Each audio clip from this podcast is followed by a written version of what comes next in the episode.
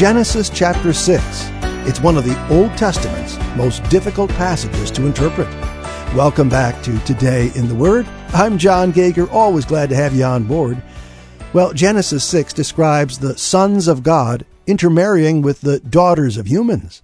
This intermarriage brought about God's judgment on humanity and was a part of the sin that led to the great flood. Now, there are three main views regarding this intermarriage. Some argue that the sons of God were angels who were violating distinctions between the heavenly and earthly realms by intermarrying with human women. Another view is that it refers to human rulers who abuse their authority by forcibly taking the daughters of less powerful people in marriage. Finally, some assert that it is the godly line of Seth intermarrying with the ungodly line of Cain. Well, it's helpful to consider other Bible passages in this discussion.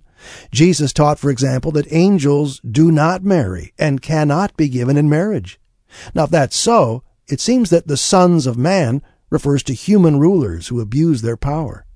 They saw that the daughters of men were beautiful, literally good, and they married, literally took, these women.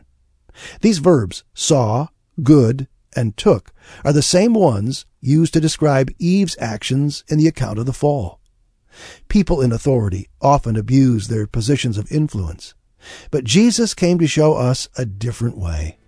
Today in the Word, we read in Mark 10, verse 45, that Jesus came to serve and to give his life as a ransom for many.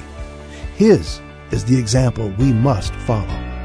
Check out today's devotional and the entire month's offerings at our website, todayintheword.org. Todayintheword.org.